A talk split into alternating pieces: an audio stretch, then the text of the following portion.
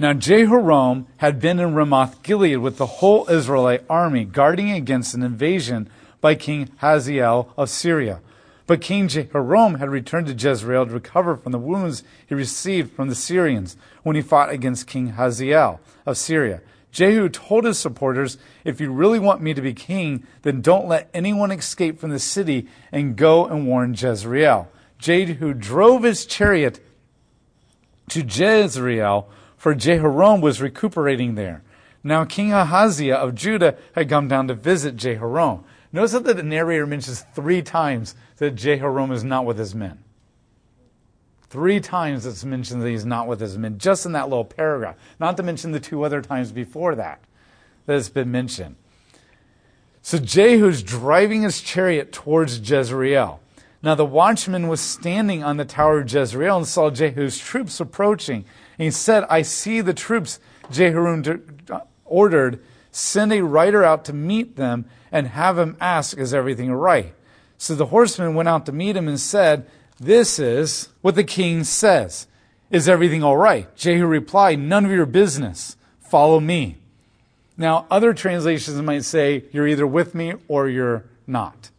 Basically, he's writing down, and the guy's like, Is everything okay? Or do you come in peace?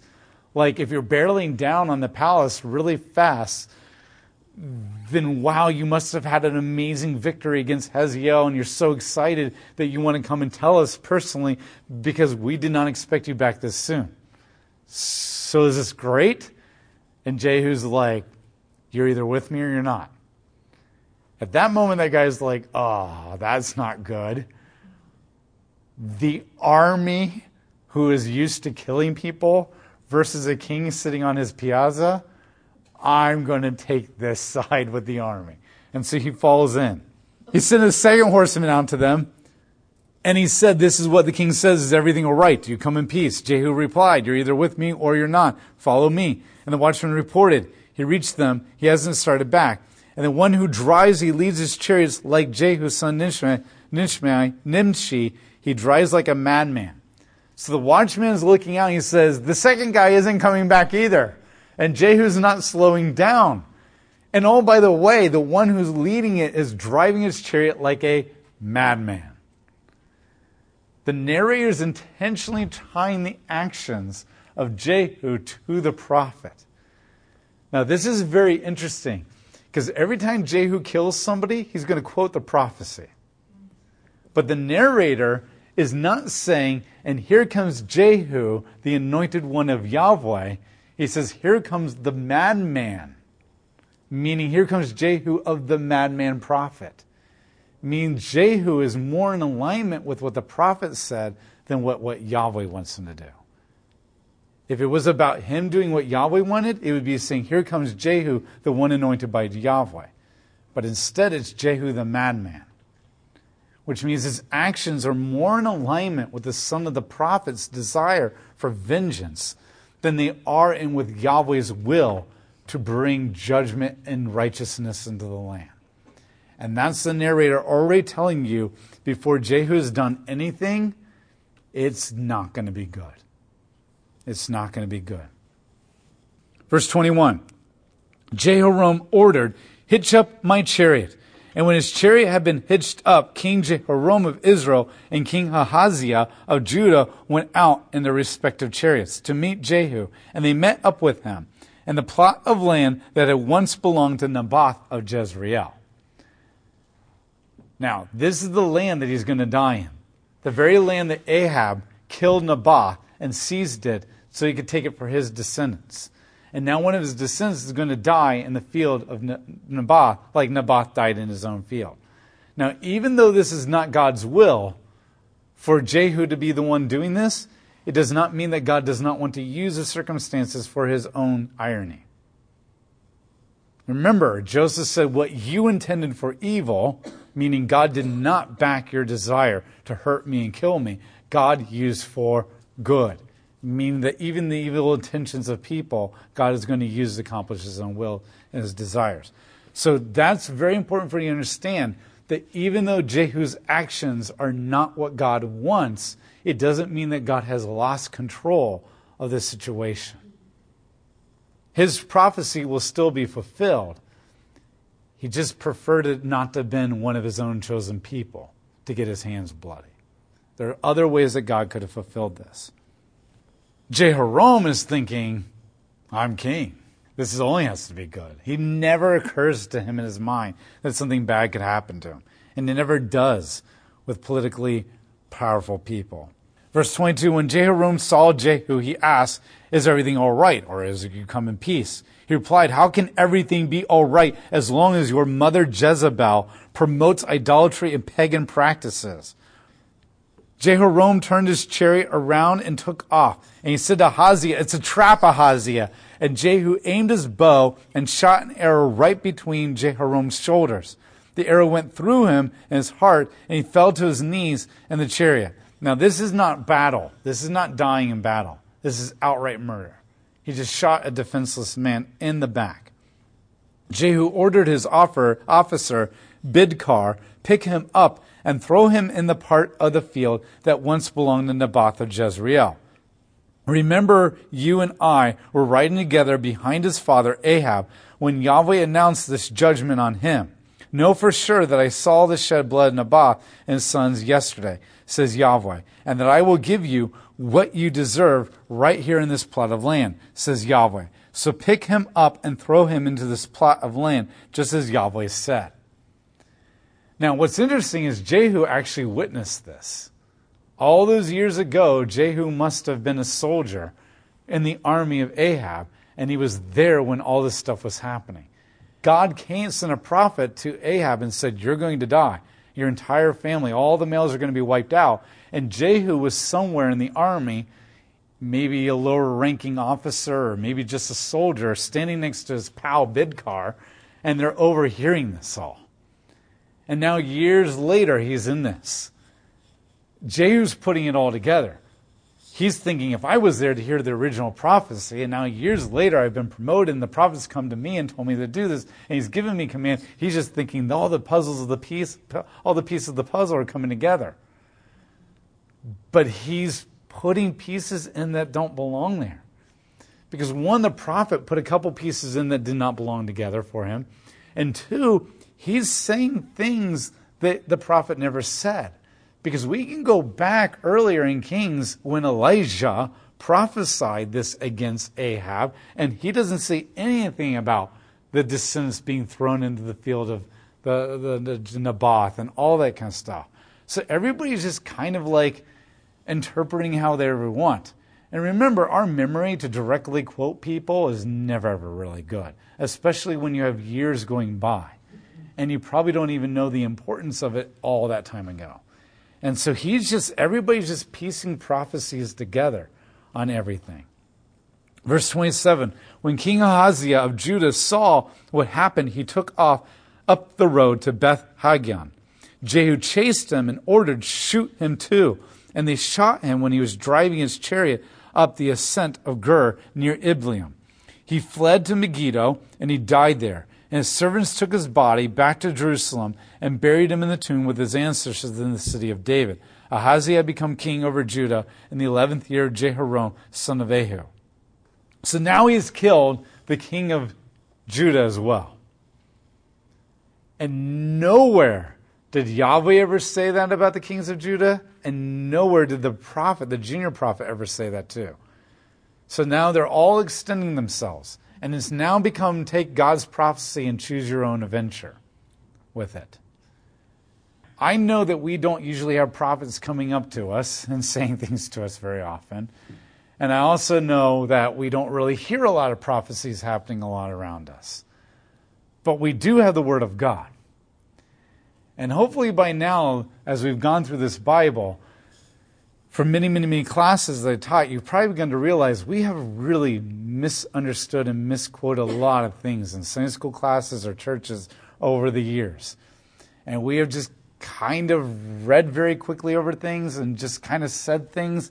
And a lot of things have been communicated to me as a kid that were not accurate, and a lot of things have been communicated to other people. And then the, my biggest pet peeve is Bible cartoons because visuals are powerful. And once they're in my daughter's heads, it doesn't matter how many times I read these Bibles to them, it takes a lot to override a visual, a very dramatic visual. And even with my own students, I, I mean, it's amazing how many times I'll teach them something and make it very clear and emphasize it because I've been doing this long enough that I know that I need to emphasize this point over and over again. And I'll still get people answering questions on the test with the VeggieTales version of what happened and not what really happened in the Bible or what I taught them. And so this is a warning to us that we have to be very, very careful with how we handle the Word of God. And I stand up here with great fear of how I handle this before you guys because I know the accountability that I'm under as a teacher. But it also means that you are to go and look at things. And I, you guys know by now I'm not the most perfect reader either, especially when I got like 50 million things going through my head in the night. And so it's important for everybody to be tracking everybody to know what's saying and to spend time in it. And when there's ever any doubt, just say, I don't know this is a difficult passage, or I think I need more time, but here's what I understand so far. And we've got to be very, very careful how we handle the Word of God because it does ripple into multiple generations of how we live our lives and how we make decisions. We've got to be careful. Now, remember, too, there is the grace of God if your intentions are well. But remember God's grace, and He rewards work and diligence and careful thought, not just, I don't have enough time to really put t- time into this thing. So, verse 30 Jehu has now wiped out the king of Israel, which means now he's officially the king of Israel. And he's wiped out the king of Judah, which that continuation will come later after Jehu. So we'll come to Judah and what happens there after Jehu's all dealt with. The narrator's not going to go there yet. So now he's the official king of Israel. And so now he's on his way to Jezebel. Now Jehu approached Jezreel, and when Jezebel heard the news, she painted her face and fixed her hair and leaned out the window. It's interesting what we say putting on makeup. The Bible says you painted your face, which is exactly what she's doing. I mean, that's what you're doing too. So this is what she does. We haven't heard about Jezebel in a long time. It's like she was a powerhouse of a woman in Israel. And nothing happened without her directing things. And yet, after Elijah, she's just kind of disappeared. And so the big question mark is what's Jezebel been doing? We need like an MTV behind the scenes. Where are they now on her? And so, but we don't know. The Bible never answers that question. Not that I'm promoting MTV, but the Bible never answers that question so she is somewhere in the tower. Like, I know, once again, I have this like Rapunzel image in my head. Um, and she sees him coming. Now, this is the army. One woman does not stand a chance against an army. One man doesn't stand a chance against an army. And not only that, she's up there in the years now. And so she has just heard the news. She's, I guarantee you, she still has little birdies in the land the news has come to her that the king of Israel has been killed and the king of the south has been killed and the army is barreling down on her. What does she have to stand against Jehu? She has one last weapon seduction. And so she pretties herself up and she leans out the window for him to see. And basically, she's going to seek to make an alliance with him. Now, her first response is when Jehu came through the gate, she said, Is everything all right, Zimri, you murder of your master? Now, remember, Zimri was a guy who betrayed his king, Elah, the son of Baasha, and, and assassinated him. He was a general who killed his own king. Jehu is a general who killed his own king. And so she kind of insults him. But she may, but she's also trying to seduce him. So she may be seeking an alliance. This may not be seen as a quite an insult. It may be saying, I know what you're doing. Look how pretty I am and how much power I have. Let's make an alliance. And so she's seeking an alliance. But Jehu is an oak, unmovable. he looked up at the window, verse 32, and said, Who is on my side? And two or three eunuchs looked down at him. The eunuchs are also not going to be tempted by her seduction in any kind of a way. So they're impervious to that. So these eunuchs have been serving her and taking care of her. And so they must not like her. There's not much to like about Jezebel. So they've been under her power and control and serving her. She probably treats them like crap from what we know about her. And Jehu shows up, and he's the knight in shining armor, so to speak. And so he's like, Are you with me, the big giant army who just killed two kings? Or are you with her, all by herself in the tower? And it doesn't say what the response is, but they must have given him a look that says, Yeah, we're with you. So he looked up and he said, Throw her down. And when they threw her down, her blood splattered against the wall because she hit the ground so hard, and the horses trampled her and drove her into the ground. That is a very violent ending. And then Jehu says, go, Let's go get lunch. Remember, he's a military general. It's like people, you, you guys know, like morticians and the, the coroner's office and they're down there like working with dead bodies and they're eating a sandwich at the same time. Or like people are at crime scenes and they're eating sandwiches. They're just, they see this stuff all the time that doesn't like bother them anymore. That's kind of the idea that you have of Jehu. He's a general. He's been killing lots of people his entire life. And it's like, let's go eat. That's his response. This shows the absolute coldness of everything.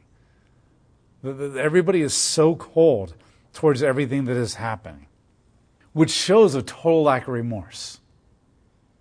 If God commanded you to kill somebody, you would probably hopefully do it because you're being obedient to God after many testings and signs and that kind, I mean not testing of God, but testing to see if it really is God. But chances are it would bother you.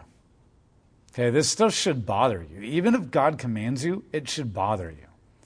But what we have with Jehu is this doesn't bother him. There seems to be no remorse. It's just totally cold. And this shows it's not really truly in obedience to God in his heart. So he went inside and he ate a meal. And he said, Let's dispose of this cursed woman's corp- corpse. Let's bury her. For after all, she was a king's daughter.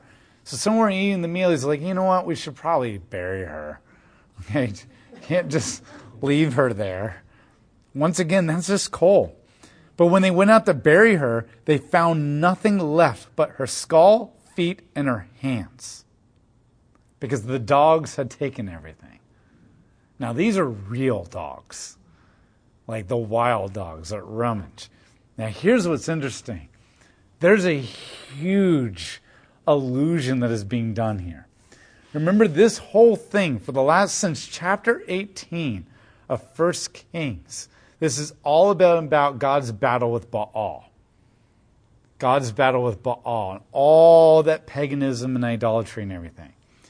So Baal had a sister who was also his wife, and her name was Anat. Anat. A N A T H. Anat. And she was the goddess of love and war. And in the, the pagan Ugaritic text, She's portrayed as a woman that goes out and cuts off the heads and the hands of her victims and laughs and cackles as she's doing it. By Jezebel being the priestess of Baal, she would be seen as the embodiment of Anat. She is the, co- the, um, the, um, the bride of Baal, so to speak. And so she'd be seen as the physical embodiment of a Anat on earth as Baal's wife. And so she would be portrayed as that woman who cuts off the heads and the hands of people.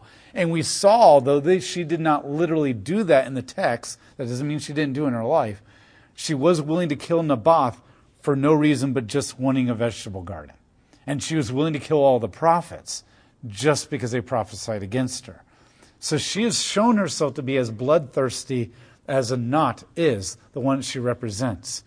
And God, in his irony, leaves her in the same way that Anat leaves her victims. And what God has shown is that not only has Baal been dealt with with the fire coming down of heaven, but now Anat, his consort, is being dealt with because now Anat's head and hands have been cut off and removed. And this is what God does to the pagans, the gods. And so once again, we have these battle, the, the plagues of Egypt against the gods. We have these battles against the gods here in the Egyptian. And so this is intentional reference because you're like, other than that, why in the world is that there? Why does that matter that hands and feet have been left behind of all the details? Because it's an intentional polemic against Anat. So, verse 36. When they went back and told him, he said, Yahweh's word through his servant Elijah the Tishbite has come to pass. He warned, in the plot of the land of Jezebel, dogs, will devour Jezebel's flesh, and Jezebel's corpse will be like manure on the surface of the ground and the plot of land at Jezreel. People will not be able to even recognize her. Once again, God didn't say that either. You notice how many times Jehu is quoting the prophecy? And he's not done. Every single time he kills somebody, he quotes the prophecy. And he kills somebody, quotes the prophecy. Kills somebody, quotes the prophecy. We've never seen the prophecy of God repeated that many times. And God is all about repetition of his word. Okay, the command compliance. Many, many, many times the narrator keeps repeating the prophecy. And this is fulfillment of the word of what the prophet said, and then repeats the whole thing over again. We're used to that. But even that doesn't even stand up to the number of times that Jehu's going to quote the prophecy. And you're going to, kind of get the sense that he's trying to justify his actions. Because nowhere except for defeating the Canaanites has God ever prophesied a human to kill another human. The only time that God ever said, I want you to intentionally go out and kill a bunch of humans, is when he told the Israelites to kill the Canaanites. But that was for huge, horribly gross sins. And it was an entire nation led by God going against the entire nation. But since that, before that, and since then, God has never specifically prophesied specific people killing specific other people. And nor did he even in this prophecy against Ahab. And so Jehu is just quoting this over and over again. And I don't, it's almost like he knows this is incredibly violent. He knows this is going to be viewed as treason by most people in the land. He knows that this is not what you do to kings. He knows the kings are God's anointed. Remember, David was scared to death to kill God's anointed. God had specifically condemned Saul and said that Saul would no longer be my king. God specifically told David, You are the new anointed king. God, David saw that God sent an evil spirit on Saul to torment him.